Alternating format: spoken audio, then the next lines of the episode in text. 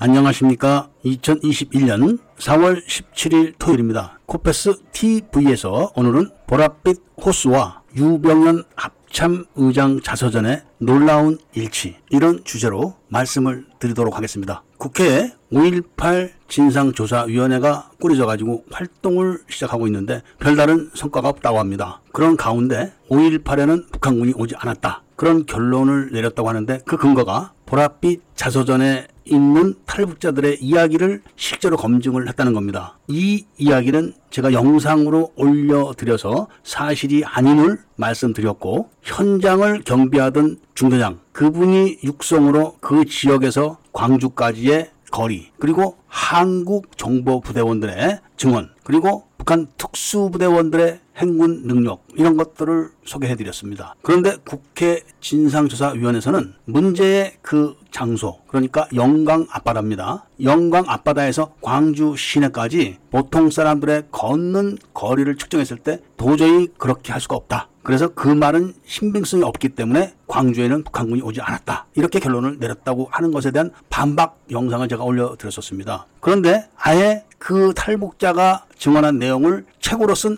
보랏빛 호수라는 그 책에 대해서 증언 자체가 다 거짓말이다. 이렇게 회유와 압박을 지금 넣고 있다는 소문이 들리고 있죠. 그러니까 조금 전에도 제가 언급을 했었지만 북한군 특수부대가 영강 앞바다에서 잠수함이나 배로 와가지고 상륙을 해가지고 행군을 해서 광주 시내까지 들어가는 그 시간을 일반인들의 걷는 속도로 측정을 했다는 겁니다. 과거에 김신조가 넘어왔을 때 김신조가 행군하는 속도에 대한 이야기를 했었습니다. 일반 부대원들하고 상대가 안 되는 그런 행군 속도였습니다. 그래가지고 그 당시에 해병대에 어떤 훈련이 생겼냐면은 김신조 해레비 훈련 이렇게 해가지고 김신조가 행군한 속도보다 더 빠른 완전 무장 구복 훈련을 했었습니다. 그런 훈련에 대해서 육군 지휘관들이 믿을 수 없다. 이렇게 이야기를 해서 해병 부대에 가서 다 눈으로 확인을 했었다고 합니다. 정확한 내용은 다 잊어먹었지만 인간이 완전 무장을 해가지고 황영조 선수가 뛰는 속도로 뛰는 정도였었나 봅니다. 그러니까 어린 지원병인 해병대원들이 그런 고통을 이를 악물고 뛰고 지쳐서 쓰러질 것 같으면은 지휘관이 막 집차로 밀고 그랬다는 후문이 전해지기도 했었습니다. 그런 속도로 갔다는 증언을 무시하고 일반인들의 걷는 속도로 측정을 해서 북한군이 안 왔다. 이렇게 결론을 내렸다는 것에 대한 반박 영상을 한번 보시기를 바랍니다. 자, 그럼 오늘 본론에 들어가기 전에 유병현 합참 의장이 옛날에 있었습니다. 지금도 살아계시다고 합니다. 그런데 그분이 회고록을 썼는데 그 회고록에 자신이 합참의장으로 근무를 했을 때 영강 앞바다에 근무하던 해군부대 병력을 변산 앞바다로 옮기도록 조치를 취했다. 그런데 자기는 계엄 업무와 관련이 없기 때문에 해군 참모 총장을 통해서 구두로 부탁을 했다. 이런 이야기를 했었습니다. 그러니까 국방부 장관의 결재가 난 그런 사항이 아니라 자신이 합참 의장인 권한으로 판단했을 때 영광 앞바다보다는 변산 앞바다가 북한이 침투하기가 좋을 것 같아서 해군 참모 총장에게 구두로 부탁을 해서 옮겼다는 것이죠. 그리고 해군 참모 총장은 합참 의장의 구두 부탁을 들어서 작전 지휘관에게 야 너 변산으로 가 이렇게 지시를 했다는 겁니다. 그러니까 그 해군 참모 총장도 당연히 의심을 받아야 될 그런 행위를 한 겁니다. 그런데 그 이유가 유병현 합참 의장이 자신이 판단을 해보니까 변산 앞바다로 침투하기가 좋아서 영강 앞바다 그러니까 광주를 지키기 위한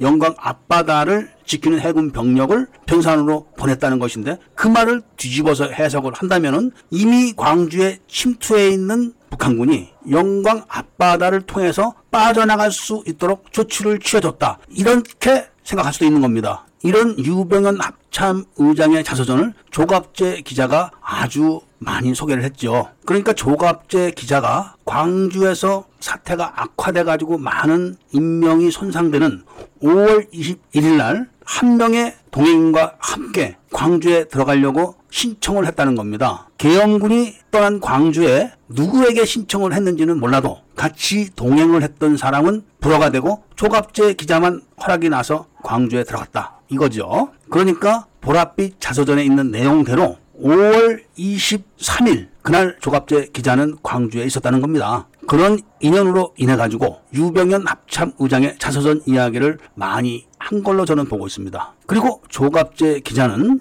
교도대대 병력이 특전사 11여단 병력을 5인 사격을 했다. 이렇게 확정적으로 이야기를 합니다. 교도대대 병력이 특전사 병력들이 남루한 복장을 했기 때문에 시민군으로 오인을 하고 쏜 거다. 이렇게 이야기를 하지만 그것은 날조된 이야기입니다. 일단 서울에서 지원 나온 대학생 600명이 전남 도청을 점령을 한 것이 5월 21일 오후 6시경입니다. 오후 6시경에 차량 종대로 앞에 집차를 선두로 해가지고 여성 복장을 한 지휘관에 의한 지휘를 받으면서 전남 도청을 접수를 했습니다. 그리고 전남 도청을 접수하자마자 도청에 경비병을 세워가지고 광주의 일반 시민들을 출입을 금하게 조처를 취했고 그 즉시 광주 통합병원을 점령을 했습니다. 그리고 그와 동시에 학생 수습위원회를 구성을 합니다. 그리고 다음날 다음날 이렇게 수습위원회를 계속 만드는데 언론 보도나 수사 기록에서는 수습위원회가 무기 반납, 치안 유지 이런 조치를 취하기 위해서 구성됐다고 했는데 사실 핵심적인 임무는 계엄사의 연행대 같은 연행자를 석방하는 일이 주임무였습니다. 21일 밤에 급조된 학생수습위원회가 계엄사령부하고 접촉을 해가지고 석방되온 연행자 중에서는 서울서 지원 나온 대학생들이 다 들어있지가 않았던 것이죠. 그리고 통합병원을 강제로 점령을 해서 부상병들과 시신들을 다 검사를 해가지고 서울서 지원 나온 대학생들이면 전부 다 도청으로 데리고 갔죠. 그리고 그날 또 시민수습위원회를 만들어가지고 또 연행자를 석방을 합니다. 그래가지고 800명이 넘는 연행자들을 데리고 와가지고 그날 오후 3시 13분에 도청에서 서울서 지원 나온 대학생 환영식을 합니다. 이 기록은 5.18 재단에도 그대로 있고 유네스코 기록에도 그대로 있고 윤석열이 수사한 기록에도 남아 있습니다. 그리고 23일에는 소강 상태를 보이면서 24일날 큰 사건이 벌어집니다. 그런데 23일에는 왜 소강 상태가 벌어졌느냐 하면은 바로 보랏빛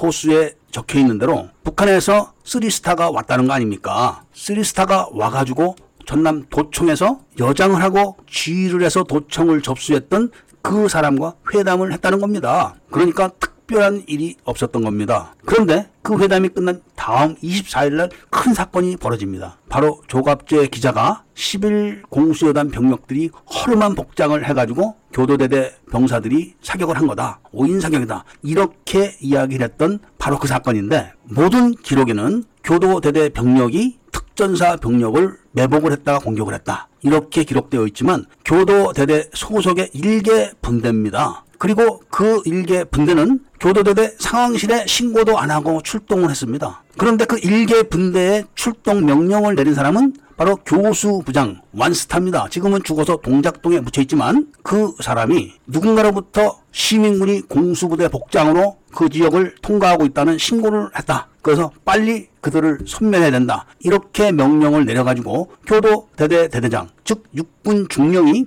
육군 대위를 불러가지고 일개 분대를 인솔해서 출동을 한 것이죠. 그런데 완스타도 그렇고 중령도 그렇고 대위도 그렇고 모두 다 상황실에 신고를 안 하고 나가는 것에 대해서는 아무런 언급이 없었죠. 있을 수가 없는 일입니다. 군대에서는. 그때 교도대대 상황 장교였던 분이 유튜브에 나와서 그런 증언을 하지 않습니까? 나는 몰랐다. 아무튼 그렇게 해서 일개 분대가 출동을 하는데 90mm 무반동총 두 정 그리고 LMG를 두 정을 가지고 나갔다고 합니다. 그리고 인솔자는 육군 대위인데 바로 11여단에서 전출원 특전사 대위라고 합니다. 그러니까 실제로 교전 사고가 있고 사격 중지 명령이 떨어지고 양쪽 장교들이 딱 마주쳤을 때 아 너 아무개 아니냐 이럴 정도로 잘 아는 특전사를 잘 아는 갓 전입원 특전사 출신 대위가 특전사를 공격을 한 겁니다. 있을 수가 없는 일이죠, 이것도. 그런데 정작 육군 1개 분대가 완편된 특전사 1개 여단을 공격할 수 있을까요? 1980년이면은 군용열차를 딱 타게 되면은 특전사 병사들 2명 또는 해병대 병사들 2명만 타면은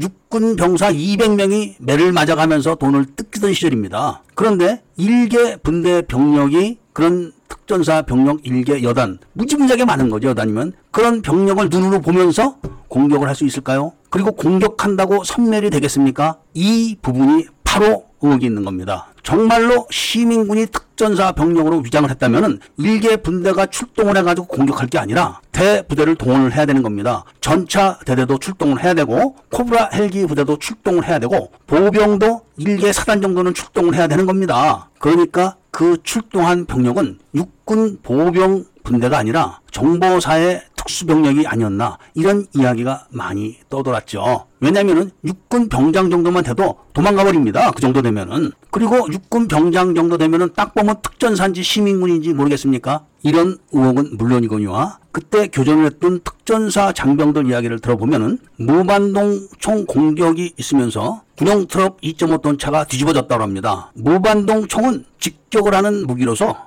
장갑을 관통하고 관통된 장갑 안에서 폭발을 할 수 있지만 2.5톤 군용 트럭을 뒤집지는 못합니다. 2.5톤 군용차가 뒤집어지려면 대전차 지뢰 공격이 있어야 되는 겁니다. 그런데 크레모 지뢰 빼고 대전차 지뢰 정도 되면은 공병대가 가설을 해야 되는 그런 무기 체계지 육군 보병 분대가 대전차 무기를 들고 다니지를 못합니다. 그리고 대전차 지뢰는 교육을 받아야지만 사용할 수 있는 그런 무기 체계입니다. 그러니까 교도대대 일개 분대가 출동한 병력하고는 관계가 없는 무기 체계다. 이런 이야기죠. 이것은 시민군이 공수부대로 위장을 해가지고 급히 매복 병력을 보냈다 하는 상황하고는 다른 겁니다. 대전차 지뢰는 일단 땅을 파고 묻어야 됩니다. 큽니다. 대인지뢰하고는 다릅니다. 큽니다. 작은 가마손만 합니다. 그리고 폭발 장치를 연결해야 됩니다. 뇌관을 통해서 차가 밟았을 때 터트리는 방법도 있겠지만 당시 상황을 볼 것 같으면은 무반동 총을 쏘고 그리고 기관총 사격을 하면서 차가 뒤집어졌다고 하는 거 보면은 스위치 작동을 하게끔 설치를 해놓은 겁니다. 그러니까 이 대전차 지뢰를 운영했던 병력은 따로 있었다 이런 이야기죠.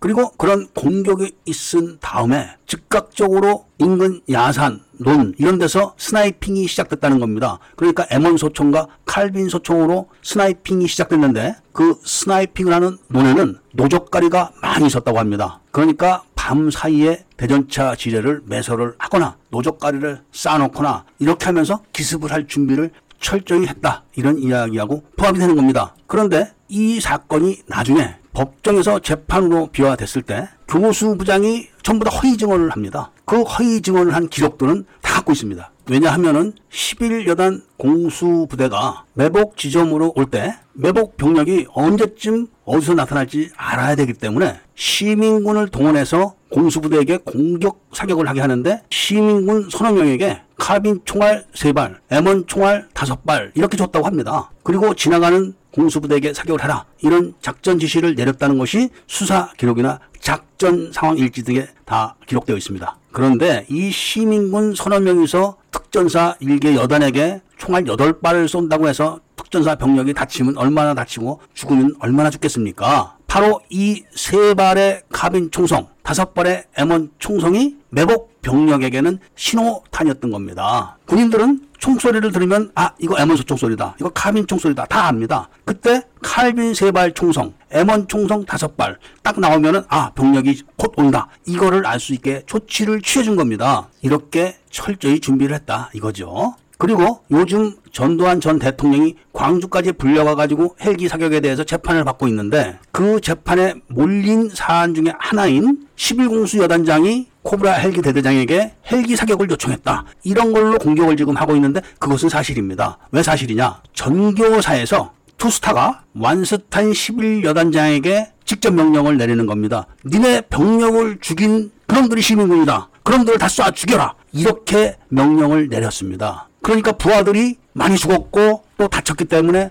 화가 잔뜩 치민 11여단장은 코브라 대대장에게 난리를 치는 겁니다. 빨리 다 쏴 죽이라고. 이것이 약점이 돼가지고 공수부대가 헬기 대대에게 사격 명령을 요청했고 헬기 대대가 총알을 싣고 날아갔기 때문에 묵시적 사격이다. 이렇게 지금 돼가지고 국방부 장관이 사과까지 했습니다. 그런데 그 핵심적인 의도가 뭐였냐면은 자신들이 출동을 시킨 병력들을 다 죽여가지고 입을 다물게 하기 위한 조처였던 건데 코브라 대대장이 가서 눈으로 보니까 아군 병사들인 겁니다. 어깨에 부대막까지 다 찍혀 있고 낮게 날아서 눈으로 보니까 다다 아군 병사들이었기 때문에 안 쐈다 이겁니다. 그거를 묵시적 사격이다 이렇게 지금 주장을 해가지고 재판하고 있는 것이죠. 이렇게 전교사에서는 자신들이 비밀리 출동을 시켜놓고 입막음을 하기 위해서 출동한 병사들을 다 쏴 죽이라고 거꾸로 유도까지 했던 겁니다. 그런데 왜 이런 일이 벌어졌을까? 이것이 가장 중요한 거 아니겠습니까? 이 사건은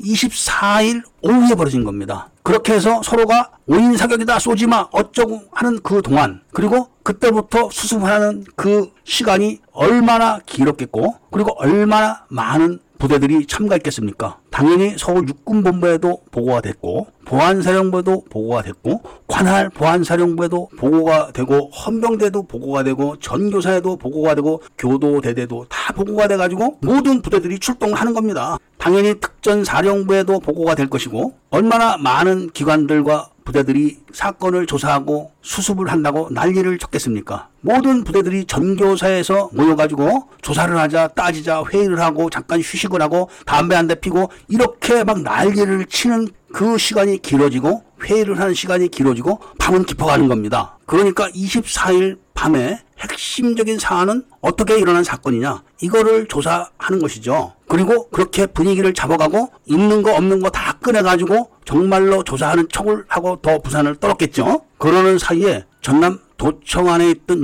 600명이 어둠을 타고 어디론가 다 사라져 버렸습니다. 그리고 25일 아침이 돼서 도청 안에 모여있는 군중들이 도청 안을 보니까 경비병들이 한 명도 없는 겁니다. 그래서 전부 다 도청으로 들어가 봤더니 아무도 없는 것이죠. 그러니까 600명의 서울서 지원 나온 대학생들이 싹 없어진 겁니다. 이들이 유병현 합참 의장이 북한군이 침투 한 지역이 변산이다. 이렇게 해가지고 영강 앞바다에 있는 해군 병력을 모두 다 철수를 시켜서 텅텅 빈 영강 앞바다를 통해서 어디로 없어진 건지도 모르는 것이죠, 그거는. 그러나 분명한 거는 24일 밤에 도청 안에 있던 600명의 성호서 지원 나온 대학생들이 다 감쪽같이 사라져 버렸다. 이거는 명백한 겁니다. 그러니까 윤석열 검사가 24일 낮 송암동에서 11여단 공수부대와 교도대대 간 오인 사격이 있었다. 요 한 줄로 기록한 수사 기록이 사실은 오인 사격이 아니라 도청에 있던 600명의 성호서 지원 나온 대학생 모두가 도망을 치기 위해서 저지른 고의적인 사건이었다. 이런 겁니다. 그런데 이런 내용들이 북한서 탈북을 했던 탈북자가 내가 거기 갇혔다. 이렇게 주장하는 그런 글을 어떤 작가가 책으로 엮어서 만든 보랏빛 호수 그 내용과 유병현 합참 의장이 자서전에 쓴 내용 그리고 실제로 벌어졌던 내용들이 똑같은 겁니다. 기가 막히게 일치를 하는 겁니다. 그런데다가 그 영광 앞바다를 경비를 하셨다는 24단 수색 중대장님의 증언 그 증언까지 생생하게 다 일치를 한다는데 문제가 심각한 겁니다. 그리고 교수 부장은 법정에 나가서 전부 다 거짓말을 했습니다. 그것을 기록을 한 것은 도태우 변호사인데 도태우 변호사가 이야기하는 것을 제가 전부 다 분석을 했었습니다. 그리고 어느 부분을 거짓말을 했는지를 전부 다 기록을 해놨죠. 이런 명명백백한 사실을 국회 5.18 진상조사위원회에서 보통 사람들의 걷는 속력으로는 도저히 영광 앞바다에서 광주까지 그 시간에는 갈 수가 없다. 그래서 북한군은 광주에 오지 않았다. 이런 결 론을 내렸다는 것은 정말 가소로운 것이죠.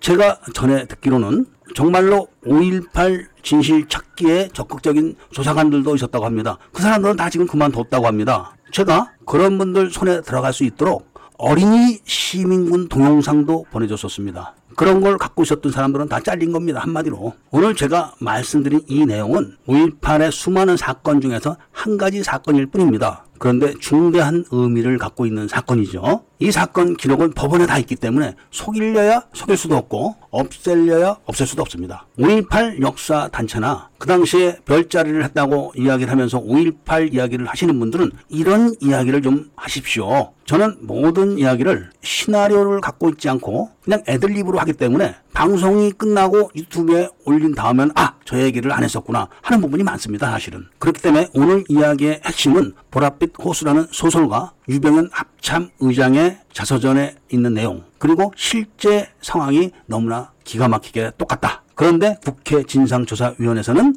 일반인들의 걷는 속도로 측정을 해서 북한군이 광주에 오지 않았다. 이런 결론을 내렸다는 것이 핵심이란 것을 말씀드리면서 오늘 이야기를 마치도록 하겠습니다. 구독과 좋아요, 알림을 부탁드리고 이야기를 들어주셔서 감사드리면서 회원 가입을 해 주셔서 대한민국의 모든 비밀이 다 국민들에게 알려질 수 있도록 협조를 부탁드립니다.